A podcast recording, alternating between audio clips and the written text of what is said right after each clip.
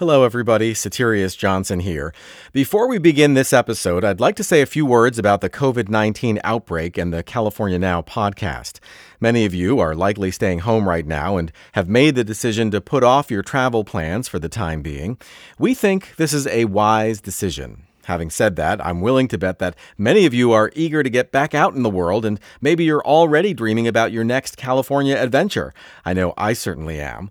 Since so many of you are self-quarantining and may welcome a bit of distraction, we've made the decision to continue producing episodes as the situation allows.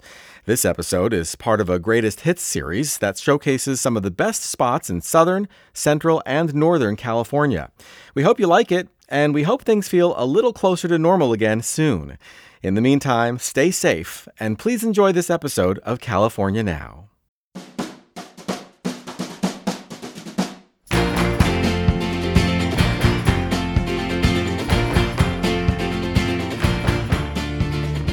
Welcome to a special edition of California Now, a podcast produced by Visit California. I'm Soterios Johnson. Today, we're highlighting some of the most exciting destinations our show has visited across Southern California.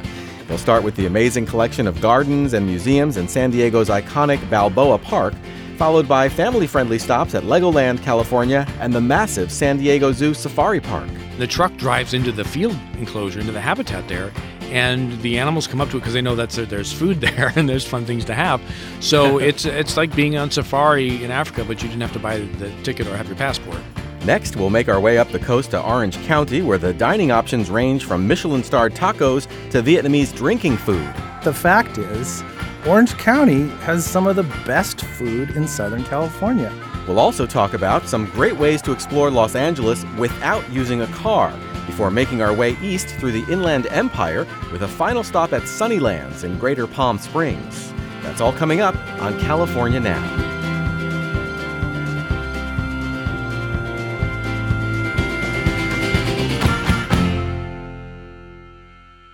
Our Southern California Greatest Hits collection begins in San Diego at Balboa Park. Jennifer Davies is the Director of Cultural Tourism at Balboa Park and has a lot of great ideas about how a family with kids can enjoy this sprawling twelve hundred acre playground in San Diego. There really, truly is something for everyone in Balboa Park, but let's focus on a, a family-friendly day in the park. Let's say two parents and two kids visiting San Diego maybe for the first time. Uh, where do we start? You have to start at one end or the other end. And the most fun way, if you're driving, is to start in uh, Inspiration Point parking lot, because there's a tram there that takes you into the park. And I would say to stop at the first stop, which is where you're in the Palisades, and that's where there is the Air and Space Museum, there's the Automotive Museum, and it's actually the future home of the Comic-Con Museum that will be opening up in twenty twenty-one.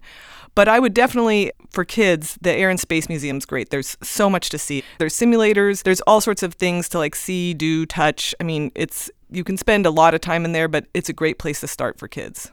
So you mentioned a Comic-Con museum coming up in twenty twenty-one. I mean, talk about that a little bit. There's going to be an actual museum to what, popular culture?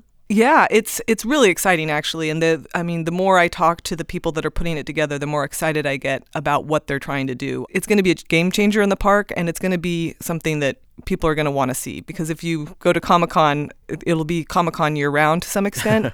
And so it's both for people that are, you know, steeped in pop culture, but people that are just, you know, have a glancing knowledge and want to see cool stuff. It's going to be pretty amazing. Okay, so let's say our family of four is ready for lunch. Is food available in the park? Yes, there is. Um, there's there's a number of great, easy places to eat, both within the museums, but one of my favorite places to eat is this place called Panama sixty-six. And it's adjacent to the San Diego Museum of Art, and it's outdoors, and it has, you know, it's sort of farm to table, like soups, salads, sandwiches, and it's it's great for, for kids and adults. They have French fries, which is, you know, always a kid favorite. They have a Nutella and banana sandwich, which is for kids. That sounds pretty good. They have great craft beer, if you need a little respite with the kids. Um, great craft cocktails, um, wine, you know, all the things you would want. Okay, so we finished lunch. Now, you know, we have, we have a few good hours, you know, before the sun goes down and the kids start getting tired. What are some other attractions we can visit in Balboa Park? I would start just walking down the El Prado, which is sort of like the main drag of Balboa Park. When you see pictures of it, it's, you know, it's all the, you know, the, that Spanish revival art, architecture. Um, one great fun place to check out is the Model Railroad Museum. It's It's it's so cool. It's like, I think it's the largest model railroad working model railroad museum in in the world, at least wow. in the country. Mm-hmm. Um, and it's it's all these miniature model railroads, and it's it's really cool. And so, if you, depending on the age of your kid, like if, if you have like a five year old boy, even a or a girl, they'll just be mesmerized for at least an hour just looking at it, because there's like buttons you can push, and I mean, and they the the model railroad, it looks like the California railroads. I mean, it's it's really cool. Wow. So so you mean it kind of it reflects like the railroad history of the state? Yes, exactly. It's hard to explain because it's so eye-popping. it's, it's you have to see it to believe it. Right. Sounds really cool. Um, what's another stop that we can do in Balboa Park uh, before you know we end up we end our day? You're going to be on the El Prado, and you're going to definitely want to stop and look at the, the lily pond with your kids, um, the lily pond and the botanical building. Um, the botanical building is free to go into. It's it has got, I think, twenty-one hundred different kinds of plants and flowers in there. Um, but there's it's one of the most photographed um, structures in the park, and they have this beautiful um, lily pond in front of it, and that's where everyone gets their you know family photo. It's, if you need something for like the holiday card, that's a That's a good place to do it.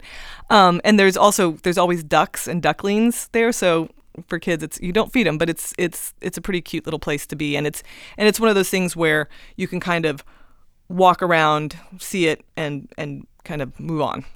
It sounds like a great place to take those Instagram photos. Oh yeah, no, that's like there's there's lots of Instagram worthy places in in uh, in Balboa Park. That's that's for sure. One around every corner. Right, right. So, what would be another great place to to visit while we're in the park? There's there's two actually. There's the Natural History Museum, which has all the you know stones and bones you want to see, um, and really it looks at the at the stones and bones of you know our uh, the binational uh, region here, and then you have the Fleet, Fleet Science Center uh, across the way. So you, you kind of have to like you know a, a choose your own adventure, which one you want to do if you can fit both in. Um, and it, that would be hard because they're they're both has, have a lot to do and see. I also talked with spokesman and ambassador Rick Schwartz about some of the special animal experiences available to visitors at both the San Diego Zoo and its sister property in Escondido, the San Diego Zoo Safari Park. And I asked him to share a few of his best recommendations. Oh, my goodness. The best way to present that is to say that they are uh, they are always changing. So uh, for anybody listening now, whatever I might tell you about, please double check with the website, because a lot of these tours change as our animals change. So at the Safari Park, one of my favorites is our, our caravan safari. For those who aren't familiar with uh, the difference between the zoo and the safari park, the zoo is one hundred acres near downtown uh, San Diego. The safari park is about a forty-five, fifty minute drive to the north, and it's about one thousand eight hundred acres, so much, much larger. W- one habitat for the animals might be sixty, fifty to sixty acres. Wow. So the caravan safari, you get to get in the back of a truck with a guide and about, again, ten, fourteen other people, depending on how many people bought into the tour. And the truck drives into the field enclosure, into the habitat there, and the animals come up to it because they know that's there's food there and there's fun things to have. So it's it's like being on safari in Africa, but you didn't have to buy the ticket or have your passport. So, um, you know, it's all these great experiences. And I can't say it enough. You got to go to the website and check out what some of these options are for these tours, because another one I'll get is, is well, what's your what's the best one? And it's like, well, the best one really is what speaks to you and your personal interest. If you want to learn more about koalas, there's probably a behind-the-scenes tour for koalas that includes a few other Australian animals. Maybe your thing is you really want to be around giraffe. Well, there's probably a tour for that too, to your own personal interest. Do you have any pro tips for visitors? Is there a best time of day to visit, or is there some hidden gem at either of these parks people really should know about? Uh, here's a pro tip. If you have a favorite animal, go see it first. If there's a must-see animal on your list, like I don't care what else we see as long as we see the lions today, go there first, because most animals are going to be pretty much their most active in the morning and the evening hours. Midday, they're going to be taking their siesta. They're smart. They're, it's time to take a nap in the middle of the day. It's a natural thing for them. So first thing, plot out, no matter what's closest or whatever, if you have a, a must-see animal, go see it first. And that way, if for any reason that animal isn't out at that time, or uh, maybe they aren't active at that time, you can plan to come back in about an hour. Go see some other things and come back in an hour to see if they're active yet. Um, but if you wait till later in the day, a lot of times the animals are sleeping midday or at the end of day, or you're exhausted by the end of day, and you're like, you know what, I don't want to walk all the way over there to see them. Um, so that's my pro tip there. Comfortable shoes. Go see your favorite animal first. Um, another pro tip, if you're going to go to the zoo, we have a guided bus tour. Um, and at the Safari Park, we have the guided tram tour that are part of your purchase getting into the facilities. Go on that early. Uh, maybe right after seeing your favorite animal, go on that t- tram ride or the bus ride early in the day, because the longer the day goes on, the longer the line gets, and you end up spending more and more time in line waiting for the tour than you would being out and about seeing things. So to avoid getting uh, losing time in line, I always recommend go there early. And then, of course, it's San Diego. We have wonderful, mild temperatures all day long. But the sun will get you, especially if you're from out of town and you're not used to it. You think, oh, I'm cool, I'm fine, I don't need sunscreen. So comfortable shoes and sunscreen. Listen to your mom. She was right. Not far from the Safari Park in Carlsbad is Legoland California. As Lego master builder P J Catalano explains, Legoland is a fantastic place for the young at heart. The park is designed and geared towards kids ages two to twelve. We call it the first for everything. We want this park for the first time they see something, first time they've been on a roller coaster. You're not going to go upside down, but the kids are going to find it exciting. It's the first time they've gotten their driver's license, the first time they drive a car. Uh, but at that, with that said, it's also for families. And I see adults coming in all the time. I see chaperones coming in all the time and having a blast and having so much fun on the rides, enjoying the foods. We have over sixty rides, shows, and attractions. Though it is geared for two to twelve, it is enjoyable for all ages. So, you know, even though I haven't been to Legoland, California, I have heard there's an area of the park called Miniland U S A, and it's it's kind of like a, a Lego production of all sorts of destinations and attractions, places like Grand Central Terminal in New York City and Hollywood. Uh, can you can you talk a little bit about Miniland U S A? Yeah, so Miniland U S A is probably the heart and soul of Legoland, California Resort, as it is with all the other Legolands also. Um, it's the located in the center of the park. It's a very large area. It takes up a good portion of the park where you have to walk. You get to walk through and see all the different clusters we made that represent the different parts of the U S A. So we have things like a New York cluster. We have our so- Southern California cluster, our Northern California cluster, uh, Washington, D C. We've got uh, Vegas and New Orleans. So we've got a lot going on and a lot to see and a lot of new stuff to check out. And so these are like cityscapes that are built out of Lego blocks. I mean, what kind of, what scale are we talking about here? Are we like looking down onto these things, or, or how big are they?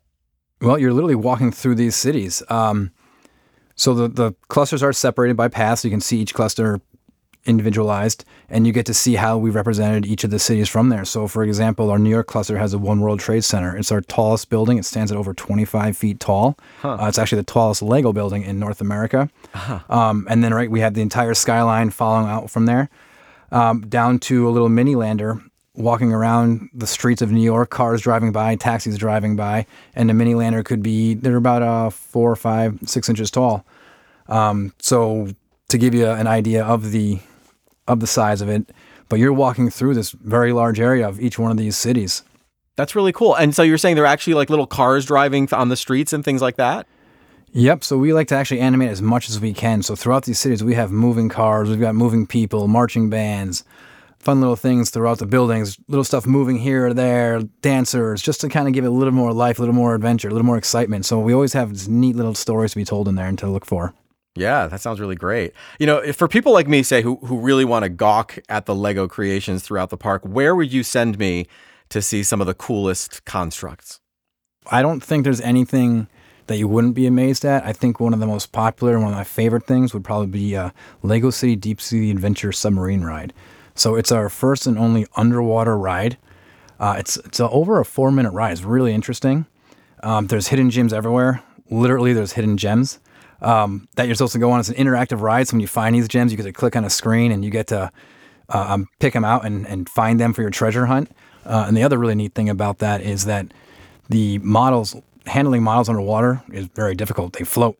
So we actually had to design them with actually air channels throughout it so we can actually let the air out and get them underwater easily and actually install them correctly. So it's been a really neat process trying to learn it. So that's definitely probably the, the one you got to check out because it's got a lot of a lot of stuff to see, a lot of like new technology, a lot of new standards and, and things. So definitely worth checking out. Now, let me get this straight. So are you as a guest actually going underwater in some sort of submarine thing, or are you seeing it from like an aquarium standpoint, or is it like a virtual experience? What exactly is it? No, so this one is an actual submarine ride. So you're actually getting inside of a submarine that is underwater, and you actually go around the actual lake and you see what's, you see all the models, you see all the fish, the live fish that are in there, the sharks and the rays, and Um, there's an interactive screen on your little submarine, and I think, believe there's uh, eight interactive screens, and you get to find the hidden treasure chest that you're looking for and finding it. And when you see something out in the water, you click on it on your screen. So it's a really neat concept. Uh, it's been our most popular thing, so you have to check it out for sure.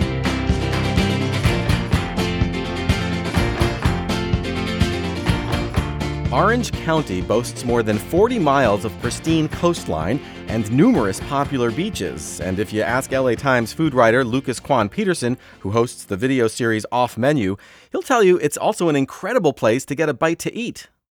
You know, Orange County is is a, a real mystery to a lot of Los Angelinos. It's kind of a place that, that, that people don't really know beyond going to Disneyland or beyond, you know, the Real Housewives franchise. And but the fact is, Orange County has some of the best food in Southern California. Wow, really? Absolutely. It is incredibly rich. And it's uh, so when you get in your car and you drive, you know, maybe forty minutes southeast, you suddenly find yourself in, uh, in particular, what we're highlighting on the show is an area called Little Saigon, which is, uh, it sort of comprises the cities of Westminster and Garden Grove. And there is an incredible Vietnamese food scene there, just the best in the country, bar none, possibly the world outside of Vietnam. That's amazing. Wow. So, okay, so you have to tell us some places and or some dishes. What are some of the places that people must try if they're in Orange County? There's a wonderful place that a chef named Sean Pham took me to during the episode. It's and I I don't I don't think I'm pronouncing it right, but it's called Bien Hen, B I E N H E N. And their specialty is Vietnamese drinking food. So, you know, whatever you eat when you're in Hanoi or, you know, Ho Chi Minh City, and you're uh, and you're drinking beer and you're you're you're basically devouring snails, and you're devouring well, sort of the centerpiece of the episode is this incredible catfish. So they do these fried catfishes, and if if you've had Vietnamese cuisine before, you know that that, that the emphasis is Um, really, you know, balancing light and heavy. And so you've got these all these incredible fresh herbs and rice paper that you're, you know, creating these rolls with, with this tender, flaky, juicy catfish meat. And it's it's truly wonderful. There's w- this other place that we go to during the episode. Again, I forgive the pronunciation, but they serve banh quan in the place called banh quan lu luen. L U U L U Y E N. And it's a fantastic restaurant, uh, is run by a young woman named Delina Ta, and it started in her family's home. And they were uh, they were preparing b- these rice sheets, so these rolls that are filled with pork and filled with herbs, or these rice sheets that almost look like a ravioli. It would be sort of the reference for people who haven't seen it, but inside would be ground pork or ground shrimp. So it's a wonderful story, and it's also just uh, incredible food, uh, very inexpensive, very fresh, uh, very delicious. Another must-have on your Southern California adventure, tacos. Courtney O'Dell, a blogger and self-described travel-obsessed foodie, tells us some of Orange County's most outstanding come from Taco Maria, a Michelin-starred restaurant in Costa Mesa. Taco Maria was one of the highlights of the trip for sure. I've spent a lot of time in Costa Mesa. I love every time we get to visit Orange County. And you might not think of Orange County as one of the up-and-coming food spots, but you should. Orange County has so many delicious restaurants, and Taco Maria at the Mix just blew our minds. What does a taco restaurant that has a Michelin star, what does it do that takes it to that level? The flavors that we had in these tacos were insane. So all of the tortillas at Taco Maria are pretty much the same. They're a, it's a little bit thick. It's a blue corn tortilla, and every taco starts on that, which was kind of neat because we were able to compare the different flavors. Then we had a black cod taco. We had a vegetable taco. We had a pork belly taco. They just blew our minds. Um, the flavors that you had with them just weren't necessarily things that I would think of. The uh, tocino tacos with pork were topped with like a pear slaw that cut through the really fattiness of the pork. and brought this like bright, sweet mix to it that helped you get through. So it didn't seem overwhelming. Um, we had a chicken mole taco that had really, really beautiful mole sauce. I could have had like, I could have ordered the sauce on the side and just drank it with a straw. It was so good. The vegetarian tacos with a mushroom chorizo, it was such an interesting flavor. It tasted like meat. I knew it was a mushroom chorizo, but just there was a, a there was a meaty bite to the taco that if you were vegetarian, if you're vegan, you were able to get that really hearty, filling bite into your taco, and it really tasted meaty. And the black cod tacos, it was a simple fried piece of black cod that stayed crispy through the whole taco.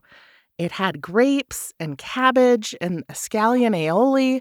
It was so beautiful. My husband, in the middle of it, stopped taking a bite and, and said that it was transcendent. And he kept saying it over and over.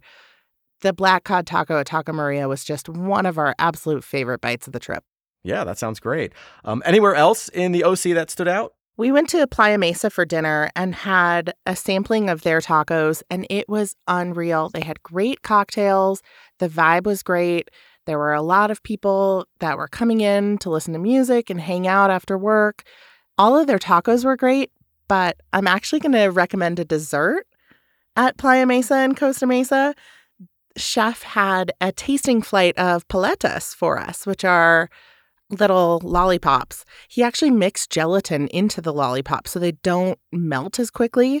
So they were sitting on our table and we got to sample them. And it took about ten, fifteen minutes for them to melt so we could really like work slowly on them. It was the greatest way to finish a meal. They were light and sweet, but not too sweet. It went with tacos perfectly. We were beyond stuffed. And when he brought it out, we were a little scared. Like, oh, we can't eat even a drop more. But it was the perfect way to end a meal. It was it was nice, sweet, crisp, everything you wanted in just a really unique popsicle.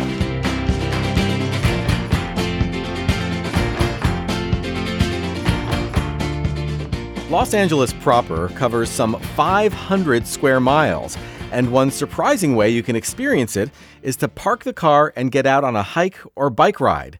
Elizabeth Conway, a tour guide with Bikes and Hikes L A, tells us an excursion on foot can be one of the best ways to get a picturesque view of the region. One option even takes you to a close-up view of the famous Hollywood sign. This one is launching um, at ten in the morning. We meet in the iconic Griffith Park, um, and we're going up to the top of Mount Hollywood in Griffith Park, uh, one of the tallest peaks in the park, where you're going to get some spectacular views of all of L A County. Um, but the other cool thing is that we also launched this hike at sunset.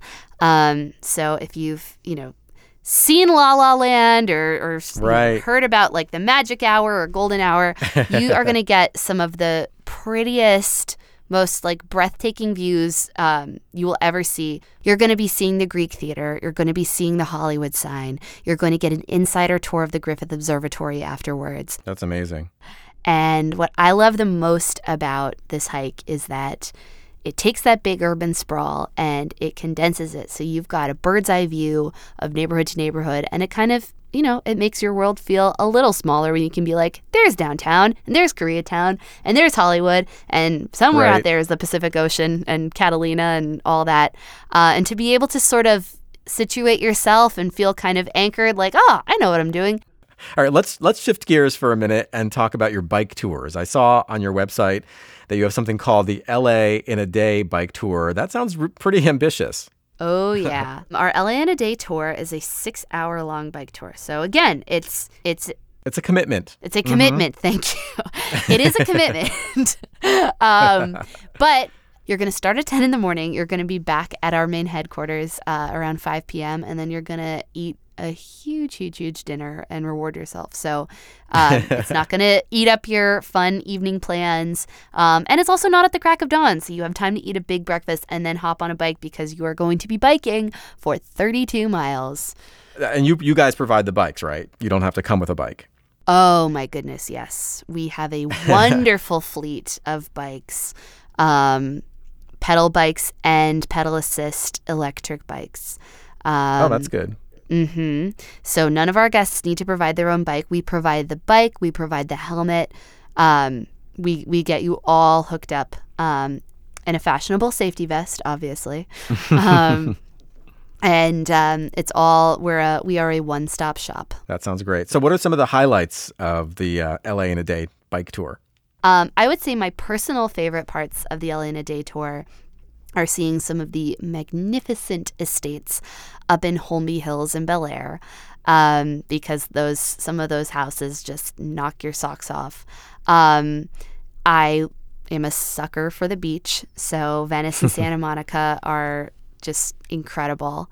Um, and and just being outside, the way your your muscles feel that sort of wonderfully rewarding exhaustion afterwards, and just the sense of accomplishment. Mm. That's, and the pictures, of course. Um, right, right. Those are those are definite highlights for me.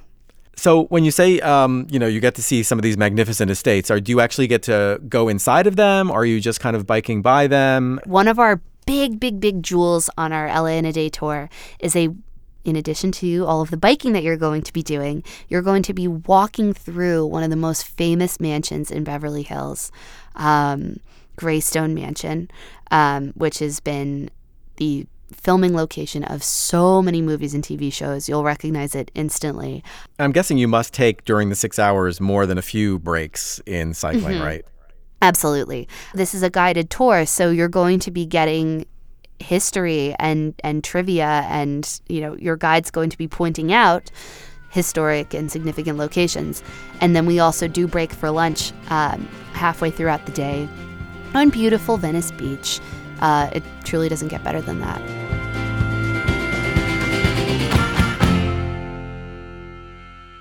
A unique quality of hotels in Los Angeles, as Travel and Leisure magazine notes, is that the bars and lobbies, dining rooms and poolsides function as main drags and town squares.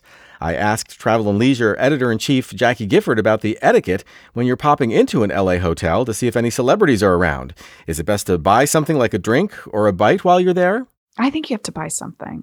You don't have to, you know, you're not, you don't have to order a bottle of Dom Perignon or something like that. You could get, you know, you could get like a tea or a Diet Coke. And, but I think it's kind of the right thing to do, especially as, you know, hotels are really beautifully designed spaces, right? And as we all sort of do this work from home or work remotely thing, increasingly you're going to see people going to hotels to work. And and we've noticed that, you know, when you look at what's happening at, at brands like the Poly House in West Hollywood, for example, like that that that property gets a ton of local traffic, and people just kind of hanging out in the lobby, working, socializing, having a tea, having a Diet Coke, and then you, you could sit there for hours. So I do think there's, but I do think when you, if you're choosing to just be in this environment, you you kind of have to order something, right? No one wants to just like have somebody just sitting there doing nothing. Um, right. But that's that's that's what I believe. That's that's kind of the proper etiquette. Yeah, I, I think that's that's the right thing to do. Um, so let's talk about a few specific properties, uh, what they're like and what sort of locals they draw in. So why don't we start with the Beverly Hills Hotel? Yeah, so I love this this property. I stayed there years ago. You know, it's um, it's it's a property that I think, you know, really captures the old school, you know, glamorous vibe of Beverly Hills. And you've got, you know, one of the the restaurants there is called the Fountain Coffee Room. And it's like this this retro themed diner. And it's just a place where literally on a Sunday you're going to see, or on the weekend, you're going to see people going there and having breakfast or lunch. And it's definitely not just for tourists. And then, of course, there's the Polo Lounge, which was kind of the place for, for power lunches for years. And my right. husband and I stayed at the Beverly Hills Hotel actually one New Year's Eve a few years back, and we walked in and I'm like, oh, there's Mary-Kate Olsen. Oh, there she is hanging out. Oh, there's Jennifer Aniston. Oh, so it's like that kind of a place, which is why it's so special. And yeah, it's an icon. And, and it's a kind of place that you can kind of insert yourself into that that whole scene, right? Without actually living there. Just you can go visit the hotel. Yeah. You know, even if you're not staying there, you can go, let's go have a meal or let's go have a drink at, at that hotel. And maybe we'll, you know, experience a little Hollywood magic. That's it. That's it. It's all about that Hollywood magic. What about the Hotel Bel Air? I heard it's really worth going there for brunch. It is. And what I think is, so the Wolfgang Puck restaurant there is the place. So my husband and I were there, ooh, three years ago for dinner with our son, and we saw Geraldo Rivera. There he was with his entire family. And it was like, it was a total scene. So the Bel Air, it's just, it's tucked away amongst these canyons, and it has this in, in, in the middle of the neighborhood of, in the region of Bel Air, but they've got these amazing um, gardens, and they're famous for their swans. Then you see them when you walk into the hotel, and it's very hushed. It's very discreet. You know, Bel Air is one of the most exclusive areas of Los Angeles. And so the clientele, you know, it, it kind of feels like, feels like a little chic club in a way, not exclusionary in any way, because it's a hotel and obviously everybody is welcome, but it just has a, it just has a little bit of hushed glamour to it, if that makes any sense. Very, very, very subtle, but very also very posh. Subtle glamour. Yes. Yeah. There's also the Sunset Tower Hotel. It sounds like the, the Tower Bar there is a great spot to get a bite, maybe even spot a celebrity. Yeah, that's so that's an Art Deco landmark, the, you know, from hotelier Jeff Klein. He's reinvented it. And it really, they're so strict about their, you know, privacy, no phones, no, um, you know, that when celebrities go to the the Tower Bar, like, you are not going to have your privacy be invaded at all. And I think that that's really special. And I think, you know, you have to understand that, you know, for people who live in the spotlight, you know, they're normal people too, and they just want to go and have a cocktail or just have, you know, right. a glass of wine and not be bothered. And so I think what what Jeff did and why that hotel is so special is they were so strict about, you know, people not bothering celebrities. And in, in so doing, he got this cult following. And what's what's really amazing about it now is that, you know, it continues to be that way. And they recently did a renovation. And I think what's what's really beautiful about this property is that it continues to evolve, continues to tweak the design, but it's still not, you know, it still holds true to that sort of like private, discreet, um, you know, very, very sophisticated tone. East of Los Angeles, the relaxed mountain town of Idyllwild stands out for its great art scene, local music offerings, tasty bites, and easy access to hiking and outdoor fun. Travel writer Anne-Marie Brown tells us what first-time visitors can look forward to there. There's plenty of outdoor activities to do in Idyllwild. For one thing, it gets snow in the wintertime. So if, if you live in Los Angeles and you have a desire to go throw a snowball at your friends, uh, it's a great place to do that. There's a ton of hiking trails. It is on the backside of Mount San Jacinto State Park, so there's an awful lot of hiking to do there. Rock climbing is very popular there. And honestly, if you just like to sit at a bed and breakfast and, and look at pretty scenery, it's great for that too. Who else is likely to, to visit this part of the world, and, and what are they there to do? do? Do snowbirds go there? Is it just people who love to be in the mountains? Yeah, you know, if you live in, out in any of the desert regions, or even if you're visiting the desert regions, Palm Springs, Palm Desert, anywhere in the Coachella Valley, of course, in the summertime, it gets quite hot. And with about an hour's drive, you can be up out of that in, in maybe seventy-five, eighty degree temperatures and enjoying mountain scenery. Idyllwild is in Riverside County. It's an unincorporated town in Riverside County. In fact, uh, I, I think maybe this is the best way to characterize Idyllwild. The mayor is actually a dog. Um, it's a golden okay. retriever. it's a, he's a golden retriever. His name's Max. Um, he has a website. It's mayor max dot com. um, and, and that kind of tells you a little bit about the spirit of the town. Um, not only is it just a very relaxed place to get out of the heat, to just enjoy mountain scenery, but it's also very, very artsy. Idyllwild has an arts academy, a residential arts high school. It has a summer concert series. It's home to the Idyllwild Master Chorale. That sounds great. Is there like a downtown area to Idyllwild? There is, and and there are a lot of highlights in that little town. It's not very big. Um, Idyllwild's population is pretty small. It's about four thousand people, but there's several good restaurants. I, it's definitely set up for people to come visit. A lot of good places to eat, a winery, a wine tasting room. Um, that's also an art gallery, and there's some really fun and funky shops for vintage shopping. But most people are going to go there, and at the very least, they're going to take a walk. Maybe not a big, serious hike, but a, a, at least a small walk. There's a lot of easy trails that are accessed right from town. There's a park in town called Humber Park. Taking a hike should be number one on your list when you go to Idyllwild for sure. And if you just want an easy stroll, maybe something you could take your dog companion with you, uh, or your children, the Ernie Maxwell Scenic Trail leads right from town. It's an out and back of about four miles, not a lot of climbing. And it's just a, a great leg-stretching walk to get a look at the scenery. But Idyllwild also has some very famous hikes, the ones that are on every L A hiker's bucket list. Uh, a lot of people want to do Tockett's Peak. Tockett's Peak is, it's almost nine thousand feet in elevation. It's, I believe, eighty-eight fifty. Um, and it towers over the San Jacinto Wilderness. It has an amazing view from its lookout tower, fire lookout tower on the top. Uh, that's a longer hike. That's about nine mm-hmm. miles, but you're you're hiking through beautiful pine forest the whole way, and at the top you get an amazing panorama at the, at the top. Uh, you can see the Salton Sea and the desert, San Diego's mountain ranges. So that's a real special one. And, you know, I think the biggest reason people come to Idyllwild is kind of to turn off all the, the noise. It's a small town, and they're proud of their small town. So it's the kind of place where, yeah, you might just kick back in a bed and breakfast and really not do a whole lot and still have a fantastic weekend.